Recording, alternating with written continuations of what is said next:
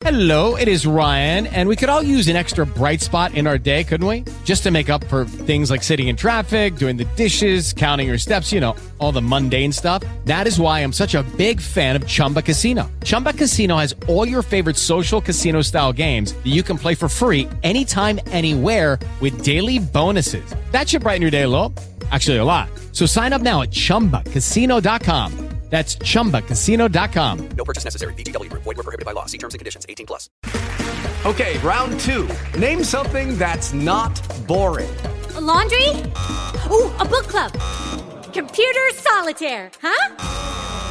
Ah, sorry. We were looking for Chumba Casino. That's right. ChumbaCasino.com has over 100 casino style games. Join today and play for free for your chance to redeem some serious prizes.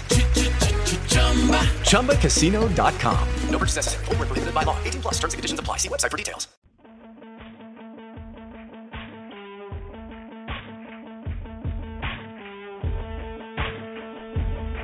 Welcome to Patriots Fourth and Two, the official podcast of PatsFans.com.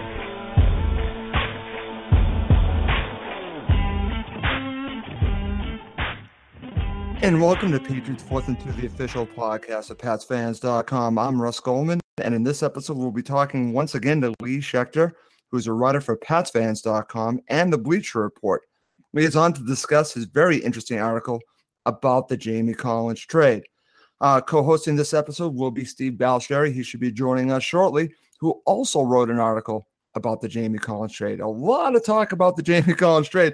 We're going to be talking about that. We also will have our predictions at the end of the show. But before we do anything, I have to welcome back Lee to the show. Lee, how you doing? I'm doing pretty well. This trade took me by surprise along with the rest of Boston media, so I'm looking forward to talking about it. Uh, yeah, listen, um, we actually did an episode earlier, Derek, myself, and Steve. And uh, I'll just tell you very quickly, Lee, Steve was the one that broke it to me. I was coming home from uh, from from just outside, and he calls me on my phone and he says, "Have you seen Twitter?" And I said, "No." I said, "Jamie Collins was traded," and I said, "Come on." No, and but he was serious. He said, "He said go check out Adam Schefter." And I was blown away by this, Lee. Before we get into your article, j- just you know, we've already talked about how shocked we were. How shocked were you? I was absolutely shocked because I was sitting there uh, at Bleacher Report. I'm sitting there. One of my coworkers turns to me and he goes, "Jamie Collins was traded." And I'm thinking to myself, well, this is hilarious. Nice joke that you're making over here. Because in our office, we like to pretend and say things like, oh, LeBron got traded today, or, you know, this guy did this, this guy did that. And they're all ridiculous takes, and someone will think, oh, it's real. The Jamie Collins, and I'm like, well, that's the most ridiculous thing I've ever heard. And then little do I know, I hop over to Twitter and I see Schefter's tweet, and I'm like, is this a fake account or something? And I click up right on it, and I'm like, nope, that's Schefter. He just dropped a bombshell, you know, on all of us. So I was so taken aback by it. It was probably one of the most shocking trade news of a trade that I've experienced, uh, especially around the Patriots. I think. You know, it's it's got to be up there for me. Uh, I was completely shocked. In fact, Steve was so shocked that he thought that uh, first thought that went through his mind was that Adam Schefter's account got hacked because it just seemed too unbelievable that that was the case. The only thing that comes close to me, Lee, and this is going back a ways, would be when they cut Lawyer Milloy before the season began. That to me came out of left field as well. So that tells you how you know how earth shattering this was to Patriots Nation and everyone around here. Uh, th- that was, you know, again that that was a move that actually reminds me a little bit about this. But like I said to Steve and Derek earlier on on our episode of Patriots Fourth and Two, I see this situation for the Patriots going one of two directions. It can actually galvanize the team, bring them together like the Lawyer Milloy trade did, or it, it, it could be a, a case of that they're not able to plug the hole of, say, Richard Seymour, because I don't think that they recovered from trading Richard Seymour. That they, they weren't able to to uh to to fill that void. So I think it's going to go either either one of two ways. I think it's pretty ob- obvious that it's either going to go bad or, or good, but I think it's going to be that extremely. Oh, I totally agree. The lawyer McCoy, the lawyer Milloy uh, example is perfect. I mean, I remember that happening. I think that was what was even more shocking about this is that it happened uh, during the season and to a guy who was just named, you know, All Pro the year before. So that compounding on top of it just made it even more shocking for me than when Milloy was uh, traded away. Yeah. Uh, this one is just just again, it's it's it's been a few days and I'm just still thinking, did they actually do this? But they did. And uh, Yeah. what's interesting is, like I mentioned, Steve wrote an article about it, and I've seen so much about it. Like we've already talked about it, but you have a different take on this, and you are making, you wanted to make make the case for this for this trade, and your article is entitled "The Jamie Collins Trade Was Shocking," but let's make the case for it. So let's just start from the beginning. Just summarize what you wrote and uh, and the meaning behind your article about, about the Jamie Collins trade. So my immediate thing with this article was I felt total shock and anger and then this feeling of just disgust about the whole thing. So I wanted to really bring that across that, you know, media, fans, guys in the locker room, everybody was just blown away by this trade. And then I sat there a little bit and I was like, okay, let's think of this objectively. What is the reasoning behind doing this? Because we all wanted to react and pull out, you know, the quick reaction of, oh, well, they just didn't like Jamie Collins or things like that. I wanted to break it down and think, okay, what actually went down that made the Patriots feel like this was a good move for them at the time? So I tried to put myself in their shoes just a little bit and then break it down. So uh, I kind of broke it down to a bunch of points. And the first point was that the Patriots had to prioritize a linebacker because we knew the whole situation of Jamie Collins and Dont'a Hightower both being free agents. And in reality, having both probably wasn't the most realistic thing ever. Then I went on to point two, where I said, you know, maybe Collins isn't playing up to the level that the Patriots even wanted uh, at the time. He, we saw a little bit of this, but and we'll go into this a little bit more in a little bit. Then third point is this guy, El- Landon Roberts, the sixth round pick, coming out of nowhere seemingly. But maybe he didn't come out of nowhere. Maybe this was building up a little bit. So they put all their faith into that guy too. And then going on a topic that we had talked about in previous weeks with the defense is that this team just doesn't care about paying for pass rushers. It's a specialty position. It's something that Belichick, I don't think, values that highly. And I think that started to factor in with Jamie Collins. And once again, we'll go into a lot more detail there. Uh, another point for the Patriots here, I believe I'm on point five, is that they wanted a return of something, whether it's bizarre or not. They wanted the return, so they got something rather than letting a guy walk for nothing at the end of the year. And then the very, very, you know, almost controversial thing is, was there more to the story than what we can even analyze or break down or pull out of this whole situation? So I tried to run through all those points, kind of make the argument running through it for, you know, why did the Patriots pull off this absolute shocker of a deal? It's very interesting what you wrote because because you make some some interesting points that we're going to go through right now to really talk about. And let's start with the first one that you you mentioned. Patriots had to prioritize um, at the linebacker position. I, I, I guess we're we're talking about the difference between say Dont'a Hightower and Jamie Collins. I, I'm on record as saying that I that if I had to choose, if I had to prioritize, it had to be Dont'a Hightower because of his consistency, uh, his leadership. I'm not saying that Jamie Collins wasn't a leader, but here is here is a man that actually had the green dot. He was the quarterback of the defense. He, you know, you have the other player who has more athletic ability and more upside, Lee. But for me, I think part of your argument has to be with Hightower because of all the other intangibles that he brought. Absolutely. Hightower is the total package, just like you said. He's the quarterback of the defense. He might not have the same, you know, physical, uh, athletic skills. I mean, Jamie Collins is one of the most athletic freaks I think I've ever watched on the football field. But Dont'a Hightower, he's excellent at so many things, and he's such a well-rounded, uh, I'd say, generational linebacker, honestly, because he's so smart. He studies so well. He quarterbacks the defense, and then he can step up in the run. He actually is very good in coverage, and he's honestly probably the Patriots' best pass rusher right now. Uh, I, I've loved Hightower as a pass rusher when they use him. I don't think that they use him enough. And going back to what you said, how you wanted to prioritize Hightower too. Last year, when you know the, obviously the discussion comes up of what do they do with Hightower, what do they do with Jamie Collins, what do they do with uh, Malcolm Butler, and so on down the list of the pending free agents. I was kind of on the fence at first. I I wanted to put it towards Hightower, but I still in the back of my mind said, well, maybe Jamie Collins is the guy that they really do want because he's such an athletic freak. But then once we hit training camp, going into this year, I was like, it's a no-brainer. It has to be Dont'a Hightower.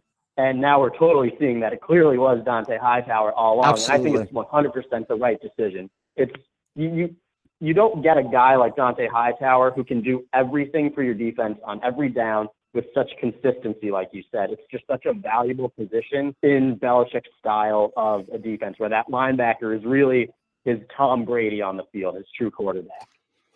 Right. And the best examples I can give give you when it comes to Hightower, I'm going to give you former linebackers that I think he is in lockstep with.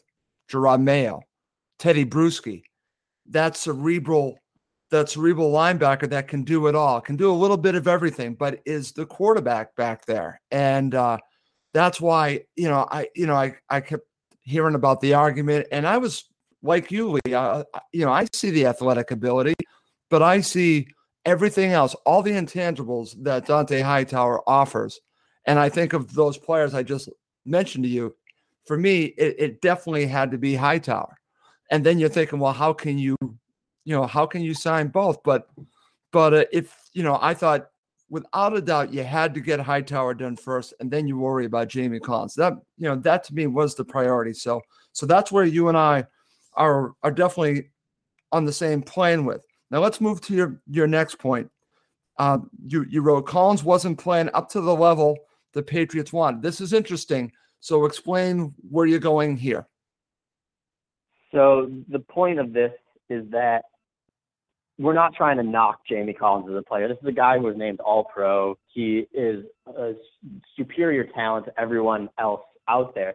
But I was not absolutely impressed by him this year. And I'm not saying that in retrospect right now. I'm saying that from just watching him uh, all season long. He's had some good games, don't get me wrong. And I actually got into some arguments with some uh, pro football focus guys and some other guys who, who do, uh, you know, real scouting and analysis. And they were saying that Jamie Collins is actually playing the best football of his career over the last few weeks.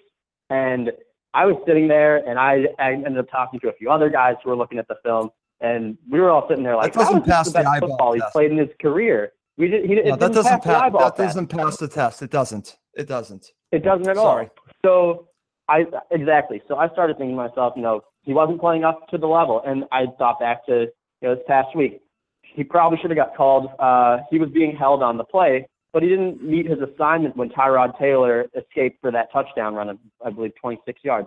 He didn't keep his coverage on certain guys. He doesn't keep his assignments. If you look at where he's and I don't know the play call on every you know time the Patriots make a call, but I do know you know when you see a guy not going towards that gap that's wide open, he's probably supposed to be going towards that spot.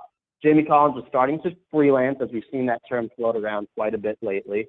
Uh, he was doing some of his own things, and that doesn't work in the Patriots defense, and it's a reflection of the whole defense. If one guy doesn't meet his assignment on every single play, that's when things get exposed, and that's when the plays Exactly. get broken down.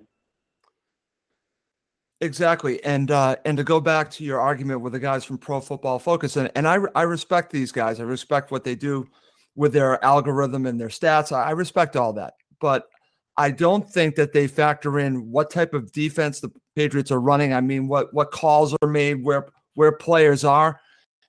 I don't think their stats can can can factor that in. So so again, you don't know what's being called, the assignments of each player, and that has to affect their stats.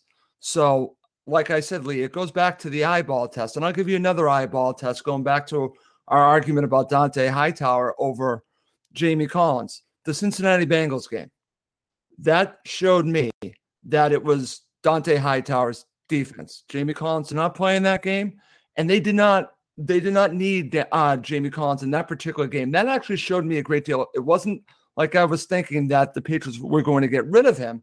It just made me feel that they could win without him. It was definitely that writing on the wall. Like you said, I didn't think it was going to be the be all end all. Oh, the Patriots are going to trade Collins, but I thought that that game and the fact that you know this past week we saw Elandon Roberts getting in there a bit and playing solely with Hightower, that the Patriots had kind of already made up their mind that Hightower's their guy going forward, and that Jamie Collins would be the odd man out. Okay, great. Well, let's transition now because you wrote about Elandon Roberts that the Patriots have placed faith in him. So let's talk about that. I, have I've liked what I have seen so far, but he seems like he's a first and second down player. So thoughts on Elandon Roberts? Yeah, he's a great first and second down player option because he has such a nose for the football. He's so downhill and he gets to his assignments. He fills those lanes. He fills the lanes. He gets to his gaps the way that he's supposed to out there. The thing about him is he's still very raw. I, I mean, what's it been three, four games where we've been like, oh, this Elandon Roberts guy is pretty good. That guy from the sixth round. So there's still time with him to develop him. He needs to work on coverage a little bit. He doesn't have what I call, you know, the biggest linebacker body, but he has that little smaller, compact, knows how to use his body really well type. And I think the coverage can come in time. Uh, so hopefully he can be that third down guy. But in addition to, you don't really need him on third down because now the Patriots have so many linebackers they can rotate in, whether it's a passing down set or a run set.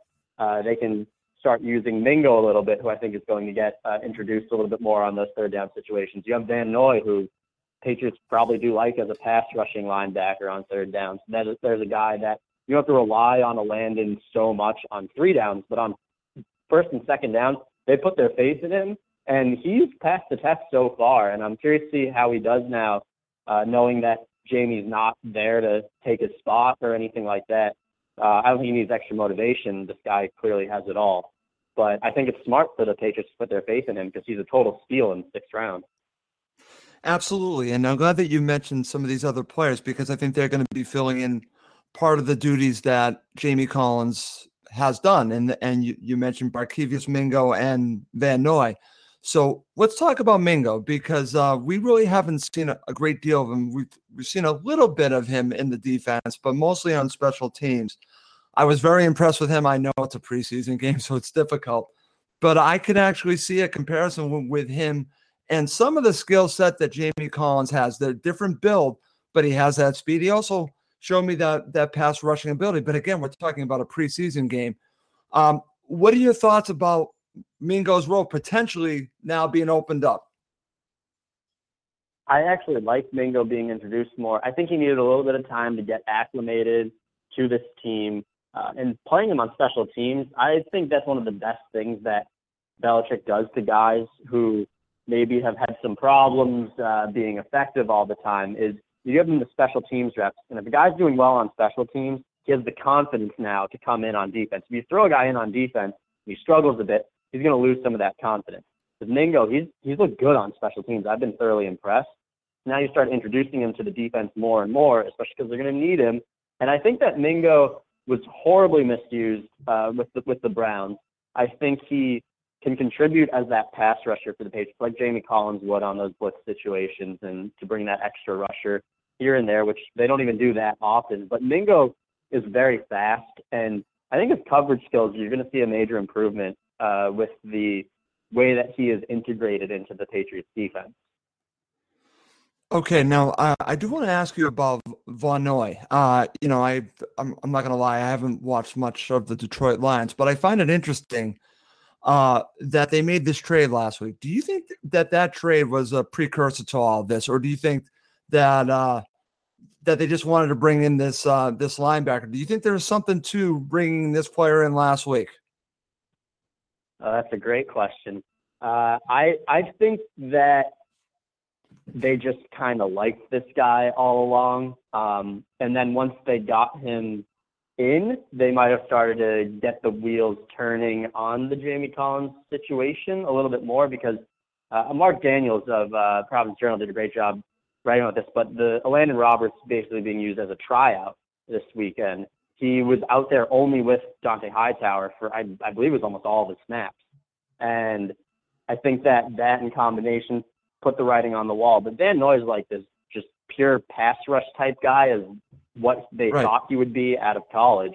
And so, I, being from Michigan too, I have a lot of uh, Lions friends, and they they hate the guy. I, I've never seen someone hate a player who hasn't really been around that long to do anything. They hated the guy, and I'm looking at the guy and I'm thinking, oh, he's out of BYU. He had a great, you know, pretty productive career. He's a, a high draft pick. How can you hate this guy right. that much?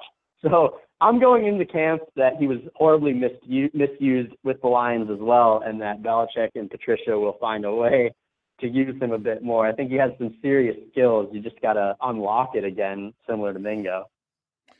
Yeah, I mean, we're talking about Mingo. I can go back to Akeem Ayers with, with the Tennessee Titans. Uh, comes to the Patriots and and is like a new player. He was, you know, like uh, they had a change of defense. He comes here and he fits in. So he's got a, you know, he's got a clean slate with me. I want to see what he can offer. Uh, you know, I, you know, give the guy a chance. Yeah, I, I hear hear what you're saying. We heard the same things about about uh, about Shane McCollum, uh, McClellin with the uh, Bears, but uh, you know he hasn't done much yet with the Patriots. But we'll see. All right, let's move on. Let's now talk about this part. This is interesting. You wrote pass rushing is a specialty that the Patriots don't want to pay. So let, let's talk a little bit about this, Lee. So Jamie Collins started to morph a bit more into a guy who, in my opinion, wanted to be more like a pass rusher, making some of those uh, iconic plays that say Von Miller. And we know he said he doesn't want to be like Von Miller or anything, but he started to be used a little bit more, be a little more reckless with his pass rushing, and you know lose lose contain or not keep his line when rushing a bit. And this just goes to the whole point that it goes back to Chandler Jones. It goes back to uh, Richard Seymour. Even Patriots had really good pass rushers at various times throughout the Belichick era, but every time one of these guys is doing well and looking pretty good, all of a sudden they're at it, they're on their way out of town, and it's because the NFL has placed such a premium on pass rushers. Von Miller getting the most expensive, you know, defensive contract. Um, uh, Olivier Vernon, another guy, just getting Malik Jackson. All these guys getting crazy high contracts, and that's a position that the Patriots they don't want a guy who's out there every down pass rushing. They want to be able to rotate their guys and keep them fresh and have different looks with different skills of bull rush pass rushers or speed pass rushers or guys who can pull off their swim moves or their spins. So there's all different techniques that go into pass rushing. And the Patriots mindset is, well, we can get a bunch of guys, rotate them all out, keep them all fresh, and do it for really cheap. We can get five guys for the price of one, you know, amazing pass rusher, and we can probably do not as much as that one guy can do. We can hold our own out there. Now we haven't seen them release the pass rush this year. That was the whole theory behind this: is Patriots don't care about paying for pass rushers at all. Yeah, it's a very good point there, Lee, and uh, I'm glad that you also brought up that that they haven't unleashed the pass rush. They they really haven't. They've they've played so much bend but don't break. They really haven't. You know, we ha- we haven't seen much double A gap blitzing that that that Steve and I love so much. You know, we've seen a little bit of it, but not that much. And and they're they're uh, basically they've been very conservative, and and uh, it's something that's actually bothered me. And uh, but maybe it goes back to the to the point is that that they don't they don't value it like some other teams might um, because they they figure they can win in other ways and and they also figured that that the way they play defense um, the offense is eventually going to make a mistake and uh, I guess that's the way they look at it it's just it's just a different style it's it's frustrating because I, I would like to see more of a pass rush but it's a good point by you they don't they don't value it in, in the same way as other teams and like you said Chandler Jones is a good example. I was going to throw in a player that they valued a great deal, but he was near the end of his career and he was really getting known as a very good pass rusher. And it might surprise you, it's Willie McGinest. Willie McGinest yeah. was, was getting up there in age and um, uh, he he decided to to go to the Cleveland Browns. And I think at that point, I mean, he was playing at a very high level, William McGinest, near the end with the Patriots, but they decided to, you know, to to let him go on, you know, let him go on his way, and he did. And I think I think that comes back to what they value, Lee. You know, um, you know, uh, there are so many factors, but I don't think they, I don't think they value like a, a pure pass rusher. I don't think they value a guy like that at all. They're going to value their linebackers. They're going to value their defensive backs. I think Belichick is in love with safeties. I think he loves those guys. He'd rather pay those guys. He'd love to pay the interior lineman a little bit more. That's just his mo. Because when you look at and this gets into the building blocks of a team. Uh, if I'm starting a team and there's a few positions that I want to pay, every time for me, I'm going to pick. I want a stud cornerback.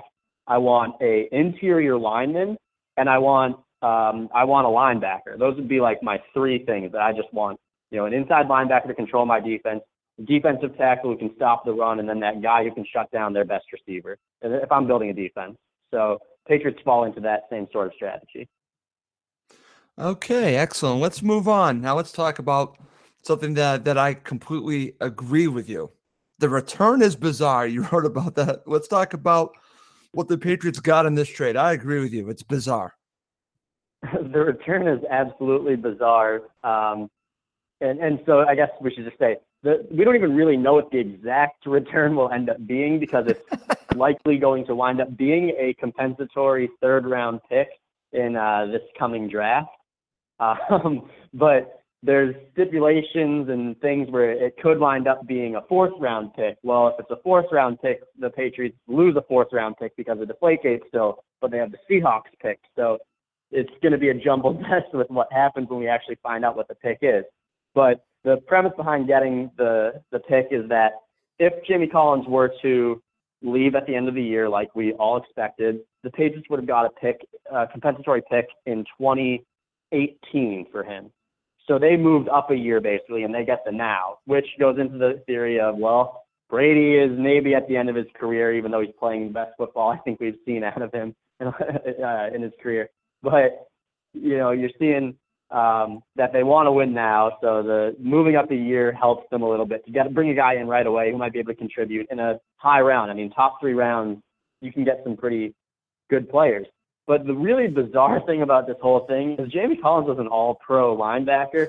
He is a right. guy that we all thought that the NFL, you know, values pretty high. He's, Pro Football Focus is rating him so high. Everybody's rating him as a superior talent. He's so athletic. And then you find out he got traded for a third round pick, and you're wondering, wait, that's it? There's not a second pick. There's not a player involved. They didn't get a second round pick. Uh, it was just even more shocking for me when I found out what the return was. Well, let me let me throw a theory out to you. Uh, I agree with you that that the return wasn't what it should have been, but I think this has more to do with putting him in a place that cannot hurt the Patriots, and that's Cleveland. I, I agree with you there 100%. I was talking to some people yesterday about this, and you're not going to trade him to the Broncos. You're not going to trade him to Kansas City. You're not going to the Steelers because that's a threat. You send him to the NFC. Well, the Patriots are. You don't send him to an, uh, an NFC contender because the Patriots they're the favorites to win the Super Bowl right now. I mean they're you know clear cut favorites in the AFC. So you think, oh well, they come out of the AFC. They're not going to want to play against Jamie Collins on the Cowboys or Jamie Collins uh, on the Seahawks or anything like that. I think it's a great point that they want to put him in a spot where he's not going to come back and haunt them. I guess later on in the season. Yeah, it, you know, again, that that's the first thought that that went through my mind. Okay, why why are they trading him for such such low?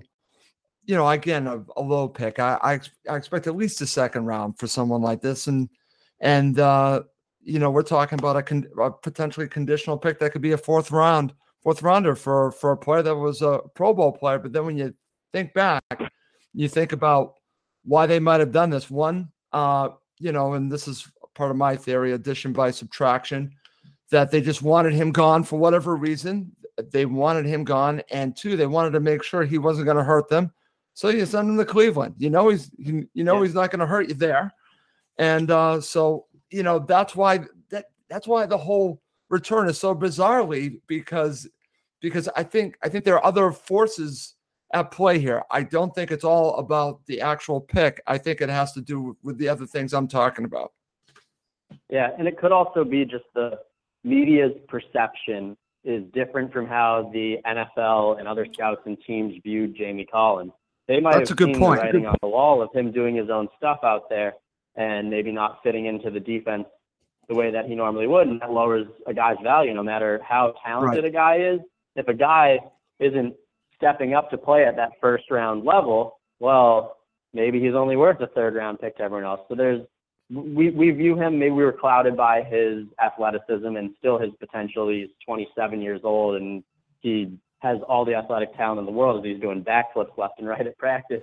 Um, so maybe we just got it all wrong with Jamie Collins. Maybe the league and other teams just don't like his play as much as we would value it. It's very interesting to look back at it now because, you know, again, I, I came to the conclusion that the more valuable player was Dont'a Hightower, but it wasn't that I didn't think that Jamie Collins was a was a special player. I still think he is. But the question is in in the Patriots defense, if he's not going to be on the same page, like you said, if he's not going to be on the same page as all other 10 players, then then he's going to hurt the defense. And I don't know how much of this has been going on, Lee. I'm not watching the video, but something's going on. And uh, you know, I've I've heard the examples, and when you think about them, when you actually see the video, you know, I know we've we've seen the video of, of the 28 yard run, and that's just one play, and then you think, well, is it just that one play, Lee, or are there other plays like that? And it goes back to the consistency. I want a player that's going to be consistent, and that is why I'm glad that in the end they stuck with Dont'a Hightower rather than Jamie Collins. I wanted both, but if I had to choose, it was going to be Dont'a Hightower. All right, let's move on. Let's now talk about something that I always find interesting is when when someone writes, maybe there's more to the story. So, what do you think there's more to? Well, if I had the answer to that, I would be breaking some big time news on this. But we did hear that apparently Jamie Collins may have had an incident with Matt Patricia, screening thing, who knows. Um, maybe he's had other run ins with teammates on the defense. Maybe he butt heads with Hightower because he wasn't meeting his assignments on defense. Maybe there's things like that. Maybe they didn't like him that much in the locker room, although I find that a little hard to believe. Um, although Jamie Collins' MO is that he's just, he's a quiet guy. He's from the deep south. Um, doesn't really like to be around media or a ton of other people for that matter. So maybe that ended up building up a little bit. I highly doubt that's the side of the story, but we never know the full what happens inside closed doors. Maybe there was an incident that did occur going into the game this week, this past weekend, and that's why you saw Elandon play a little bit more. But Jamie Collins was still out there a bit, and then maybe something happened after that that then sends him on the road. So we don't know the whole story. You can always speculate, but something doesn't quite add up with the whole situation, in my opinion. So I feel like there's got to be one other thing going on, or a couple things uh, working together. Okay, excellent. And uh, just want to mention, please do check out Lee's article on PatsFans.com. The Jamie Collins trade was shocking, but let's make a case for it. And like I mentioned, it was very interesting read. So very, very good by you, Lee. And like I also mentioned, uh, please do check out the article by uh, by Steve Balestrieri about Jamie Collins as well. Unfortunately, Steve's had some uh, some uh, traffic issues on the Mass Pike and might not be able to join us, but um, it's okay. Me and you will will keep going here, my friend. And and uh, I have another section just to go off on this, um, the Jamie Collins aftermath. I'm going to talk about some other issues, but before we do that, I just have a basic question for you. Do you like the trade? I've convinced myself uh, to like the trade.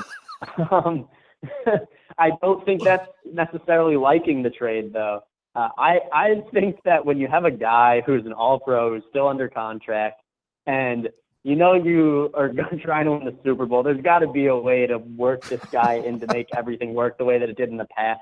I personally don't like the trade because uh, this this this can't be compared to Chandler Jones. Chandler Jones was before the season. They wanted right. a return then and now. Granted, it didn't work out entirely, but they got a pick. They got uh, Jonathan Cooper, who you know didn't make it, but he was fine. They they ended up getting uh, Joe Thuney out of it, right? Isn't that the pick? Um, That's right. So, That's right. Yeah, and Joe Thuney's been fantastic out there. So boom, you got a player for Chandler Jones who's really helping this team, probably more than Chandler Jones uh, even would have. So I, I've convinced myself that the trade is okay, but in my opinion, when you have a guy who's so talented, you've got him for one more year before he walks and signs anywhere. You just got to keep that guy.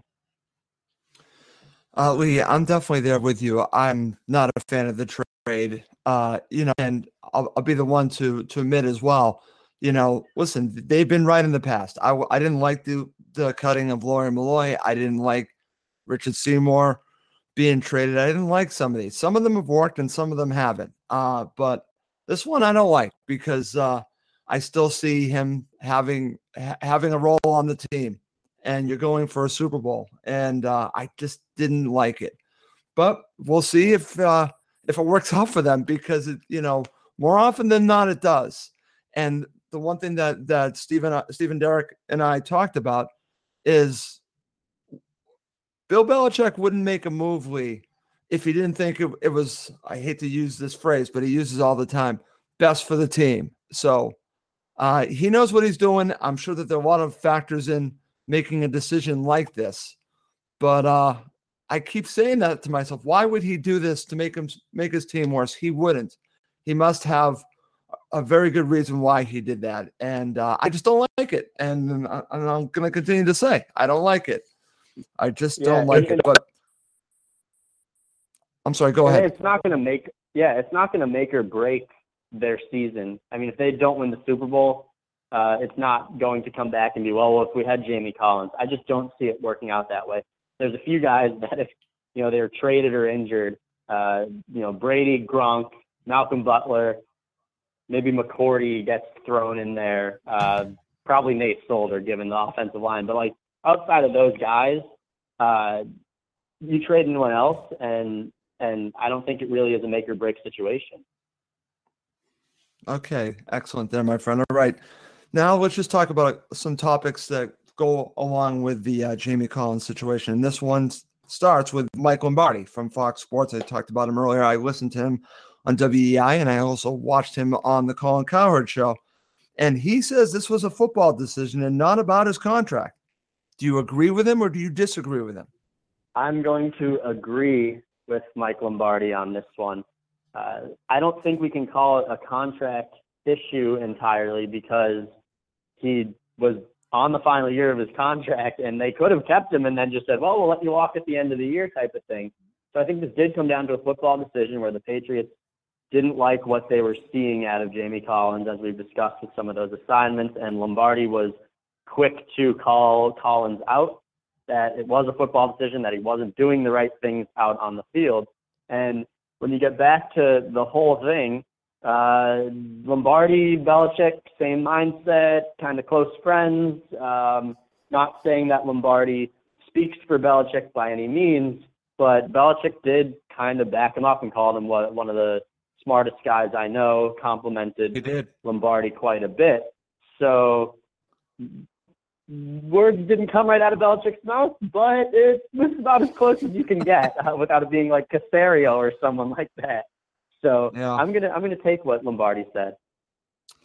I am too. Uh, I'm not saying that, that these are the words of Bill Belichick. They're not, but I'm just saying that that there's a relationship there. And uh, and uh, Mike Lombardi just recently worked for the Patriots. That's all I'm gonna say. So when he's saying it, I do put some stock in that. That's all I'm gonna say. That that's that's my opinion on this. All right, I've got an interesting scenario for you. Will the Patriots miss more on the defense the rest of the season? Because people are starting to talk about this other player. Will it be Jamie Collins or will it be Chandler Jones, uh, who was traded in the offseason? Who are they going to miss more? I think that they're gonna miss Jamie Collins more, and I think the easy answer is that they're gonna miss Chandler Jones more because we haven't seen the pass rush. But Chandler Jones was a liability in the run game. Uh, he was a pass rush situation guy. He obviously did some great things with sacks. He's having another good year. But the Patriots don't need him for the style of defense that they're really trying to play. Whereas I think Jamie Collins, his versatility with his athleticism to be a coverage guy and to kind of be more than a one trick pony like Chandler Jones kind of became throughout his career, uh, Jamie Collins just has a little bit more value as a whole.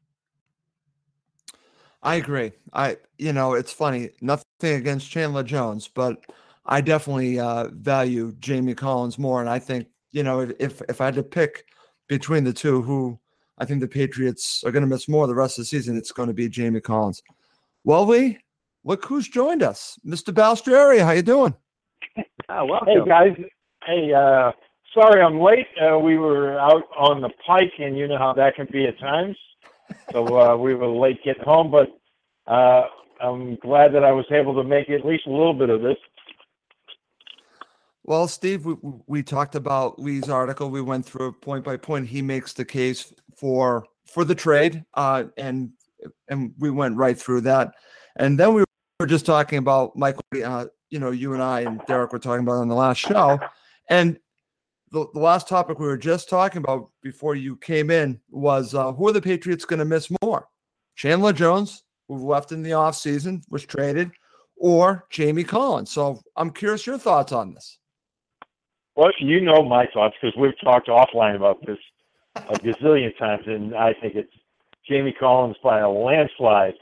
Granted, Yeah. he hasn't been uh, completely himself this year. We don't know the reason that you know why that is, but to me, Chandler Jones was a very talented uh, player, but he wasn't a he wasn't a great player.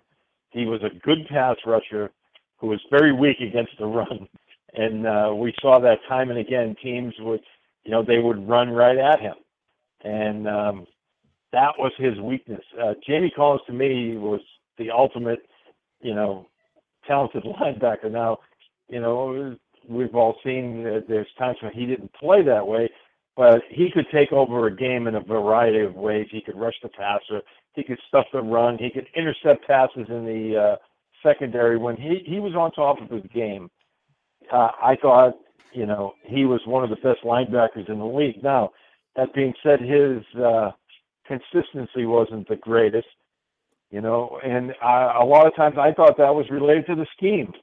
I thought it was a scheme thing, Right. not so much a, a a talent thing or an effort thing on his part. Um, but you know, at the end, if you're looking at defensive end, is Chandler Jones one of the top guys? I, I wouldn't think so. Okay, very good there, Steve.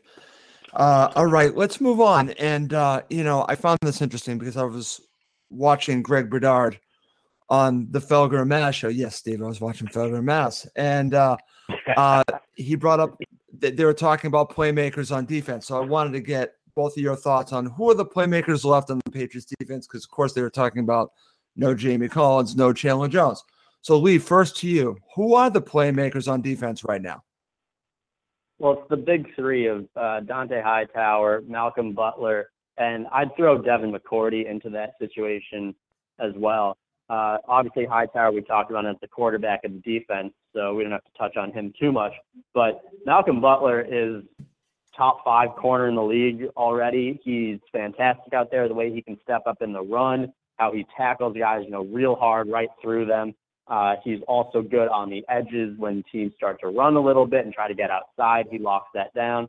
He's excellent at shadowing everyone. We know he can change the game in one, you know, one read of a play. He won the Super Bowl for us. So uh, he's probably the biggest playmaker that they have right now. And then Devin McCourty, uh, you got to give the guy tons of credit. He's covering. He covers so much ground so quickly as a safety. It's remarkable how he gets there and just breaks passes up or lands that hit or even picks off uh, passes. So he's such a threat back there and gives you a nice little cushion over the top uh, in coverage. So I, I love those two guys. And I'll throw a guy that I, I believe Jamie Collins or someone was saying that uh, Alan Branch is one of the best players on the defense right now. He's been great at getting that penetration in the run game. So he's kind of turned into a bit of a playmaker for them with being able to stop the run. Very good. So you you added Alan Branch to the mix. Steve, how about you? Do you agree with Lee, or is there anyone else that you would add to that list? Yeah, I, I was listening to Lee's three top guys, and I was agreeing with all of them. And I was thinking to myself, I'm going to add Alan Branch in there because uh, I thought that he's had a great year. So, you know, it's another uh, example of how great minds think alike. I, I really like Alan Branch this year. I think he's been really, really strong against the run, and he's been playing his best football since he came to the Patriots. He's a guy I equate like uh, LeGarrette Blount as you, you heard about, you know, the off-field problems and they weren't happy. These two guys seem like the happiest guys in the world uh, being on the Patriots and playing for Belichick. Um, yeah, I really like Branch. Butler, I think, is is really coming into his own. I think he's been outstanding this year, and he's been banged up. And I think Devin McCourty is one of the more underrated guys in the league. And I I'll agree. why. Uh, Totally agree with especially with Patriots fans. Patriots fans look at Devin McCourty and they think back to his second year in the league when he was a cornerback. and he struggled.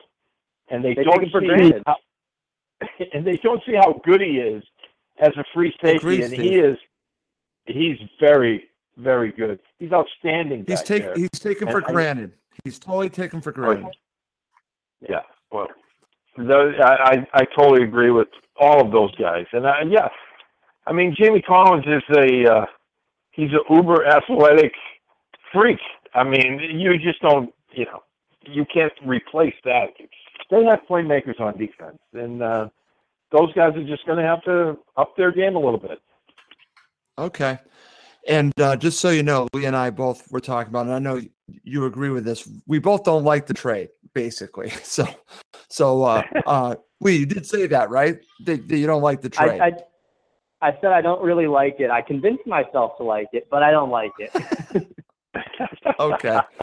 Okay. And um, and Steve, you you wrote an article about Jamie Collins as well, and you've read Lee's article. So so share with me your thoughts about what Lee wrote, and then also what you wrote, real quick. Yeah, I, I agree with everything he was saying, and I, I think again, we we were following along kind of along the same lines. I mean, we both said, "Hey, uh, are they better for it?" Uh, I don't, I don't think so. But if it was something that had to be done because there was, I mean, for Bill Belichick to feel that strongly to to cut him loose, you know, uh, rather than maybe cut back on his snaps until they got him playing the way they wanted to. Uh, that to me speaks volumes. And again, it, it shows how Belichick doesn't care about popular opinion, about what the media thinks, what the fans think. If he feels like this guy needs to go, he's willing to take the heat for it. And you know, That's I right. equate him to the honey badger because you know honey badger don't give a bleep, right? And and um, that's that's how he is with that. And uh, you know, it, it was very surprising, uh, but you know, that's the way it is. And I, I don't know. Um, the the way I see this is for the rest of the year, no one's really going to be paying attention um, to the defense. I mean, to the offense. They're going to be watching the defense because they're going to be looking for cracks. They're going to be looking for, you know, letdowns or whatever. And if the Patriots ultimately fail to win the Super Bowl this year, it's all going to come back to this Jamie Collins deal. I don't care. they could lose the Super Bowl 13 to nothing, and they're still going to blame Belichick, you know, um, for trading Jamie Collins. That's the way it's going to be. But uh, again, he doesn't care. So No, he Yeah, doesn't. like I said- he doesn't.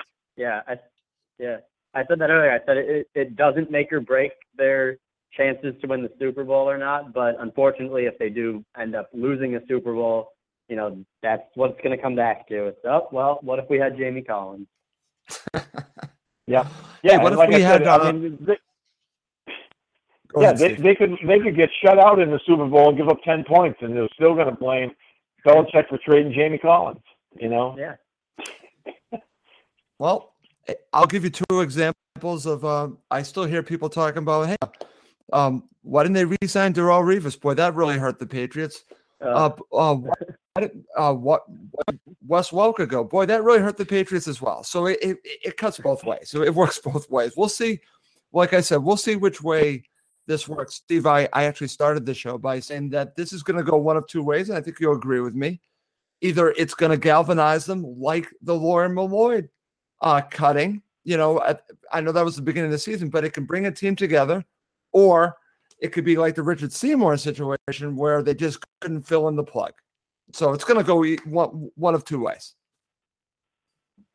Yeah, I agree. I, I you know, um, and Belichick usually has a good handle on these things. And one of the things that I I liked yesterday, okay, granted the, the players were shocked, okay, um, with just cause. I mean, you you're taking one of the most talented players on the team and you're trading him away in the middle of basically what you know people are already marking down as a Super Bowl run. I mean, the team has the best record in the league, and they just traded away one of their most talented players. All right, so the the players are allowed to be shocked. We get that. But what I liked yesterday was that a couple of the veteran guys put a damper on all that. And I'll tell you who it was. It was Chris Long, and it was Julian Edelman. Chris Long Yeah. wears a Julian Edelman mask out, you know, in the locker room when they open it up to the media.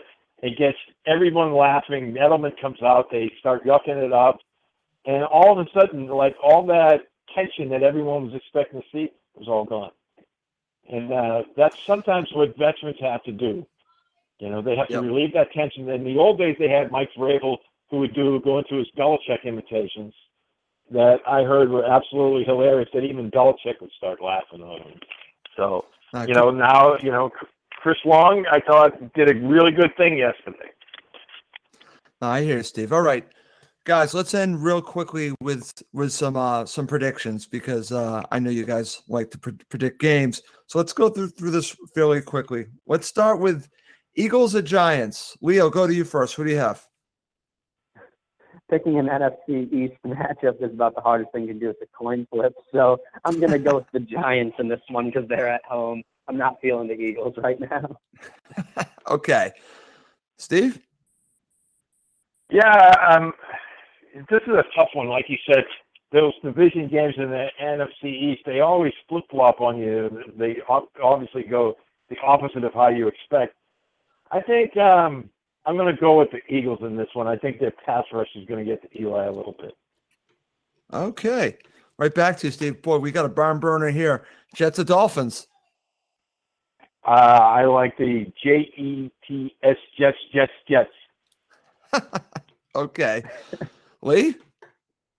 I'm, I'm going to go against it. I'm going to go with the Dolphins, and I have no reason to really believe in them or the Jets for that matter. But I'm going Dolphins to be different right now. Okay. Okay. Well, let's now go to the AFC North. Steelers at Ravens. Who do you have, Lee? I, I have the Steelers in this one, uh, assuming that Big Ben is actually back on the field, which I believe he will be. He might be. I think yeah. the Steelers. I, I feel like the Steelers uh, have some work to do, so they're going to be motivated in this one. Okay. Steve, do you agree with him? Yes, I do, and you know that it speaks volumes about Roethlisberger's toughness. I mean, the guy just had a meniscus operation like what ten days ago, and he's already back on the field practicing. He's going to try to go on Sunday. That's I mean, crazy. I know a lot of people don't. I know a lot of people don't like Roethlisberger here in New England with with just cause because some of his off the field stuff. But there's one thing that nobody can ever take away from this guy, and that is toughness. This guy is tougher than woodpecker lips, and uh, I, I think he's going to play, and I think the Steelers are going to win. Okay. Going to go right back. It's actually going to be a, a very good game. I'm calling it the marquee game of the weekend. Broncos or Raiders, believe it or not. Who do you have, Steve? Uh, I'm going with the Broncos because of their defense. I think their defense is going to, you know, maybe generate a turnover or two, and I think they steal one in Oakland. Okay. Lee, are you going to go for the Raiders or the Broncos?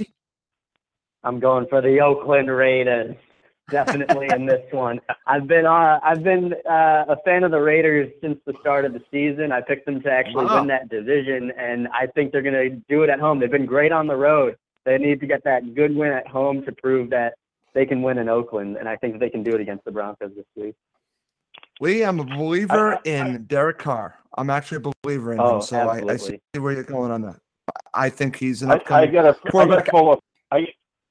I, I, I gotta pull up that uh, John Facenda uh, video where he talks about the autumn windows of Pirate.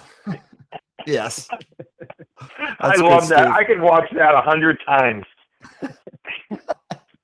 Okay.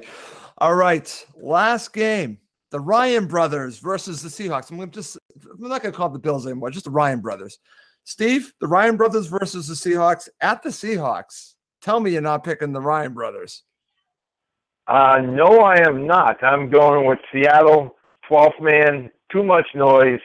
I think uh, they'll be able to slow down the run, and um, I think the Seahawks will get on track a little bit on offense finally this week. Okay, Lee, Tweedledee and Tweedledum or the Seahawks? I can't have any faith in Tweedledee and Tweedledum in Seattle uh, in this matchup. I think it has to be the Seahawks this week. Like Steve said, they're too loud. uh, I think that that team can start piecing everything together a little bit. Uh, I, I can't pick the Bills in this one. Okay. Okay. Very good. Great show, guys. Steve, thank you for for, for jumping on at the very end. Uh, I, I I know how difficult the Mass Pike is, so I don't blame you for for for coming in at the last minute. That's that's a that's a terrible situation right now. So uh, we and I were talking about that off air. So so so. Yeah. But thank you, thank you, thank you for joining us. But but before we go, you know I always like to do this. Final thoughts, Steve. I'll go to you first.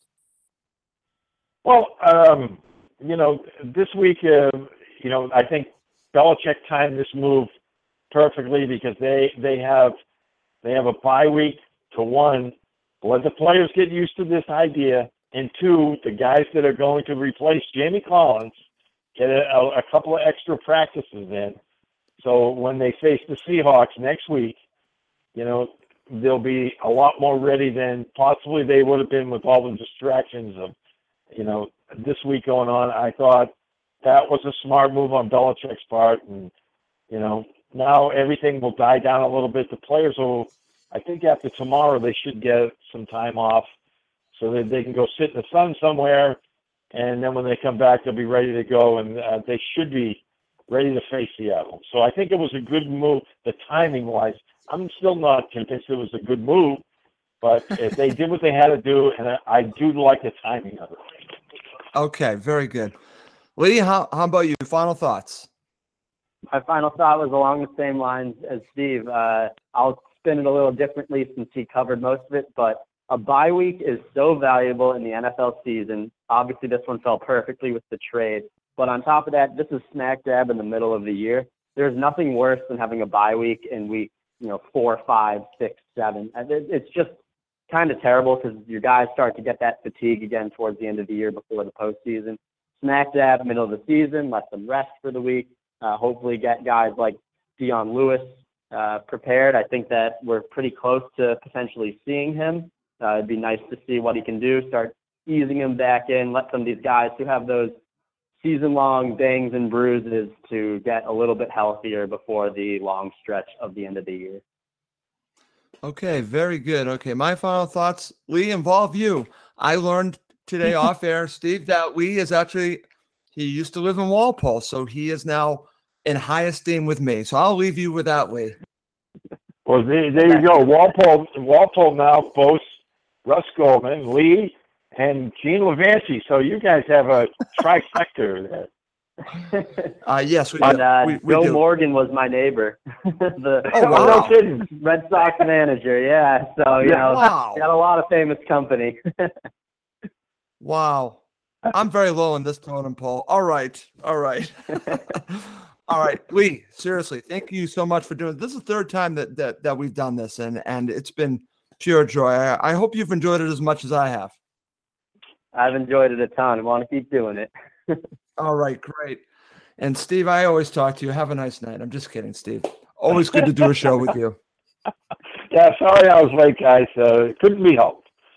That's okay. We I, I talk to Steve every day. Okay, so just keep that in mind. All right. All All right, right. but but listen, but listen, fantastic show, and I know we're running a, a little long here, but I want to thank you both for doing this.